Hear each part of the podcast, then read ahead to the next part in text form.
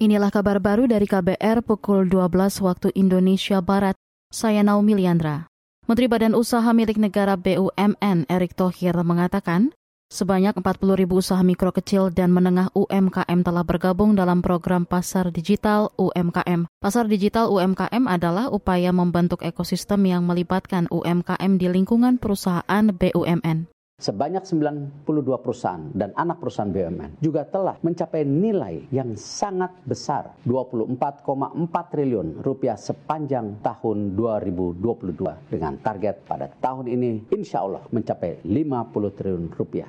Erick Thohir juga menyebut program pasar digital UMKM menjadi salah satu sarana mengarahkan bisnis UMKM pada kepastian dan keberlanjutan usaha. Sejak awal, program itu dinilai dapat mendukung transformasi yang dilakukan BUMN dalam membentuk ekosistem UMKM. Transformasi program kolaborasi antara BUMN dan UMKM melalui program pasar digital UMKM juga disebutnya membantu penyerapan produk dan layanan langsung dari UMKM. Saudara, pemerintah bakal memberikan subsidi sebesar 7 juta rupiah per unit untuk pembelian motor listrik baru.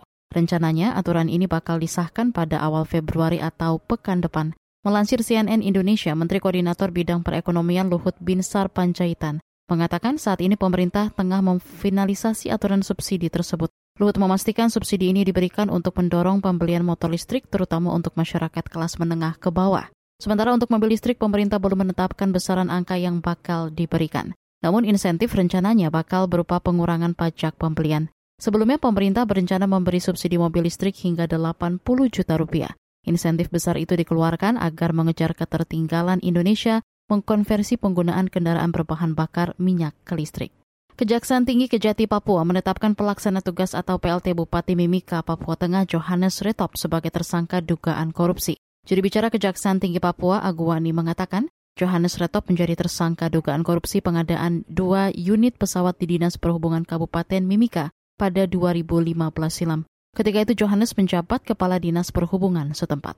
Tersangka yang ditetapkan yaitu atas nama Johannes Retop selaku Kepala Dinas Perhubungan di tahun 2015. Dengan juga memberikan perhatian khusus untuk para-para penyidik segera menyelesaikan perkara ini dan dilimpah ke pengadilan.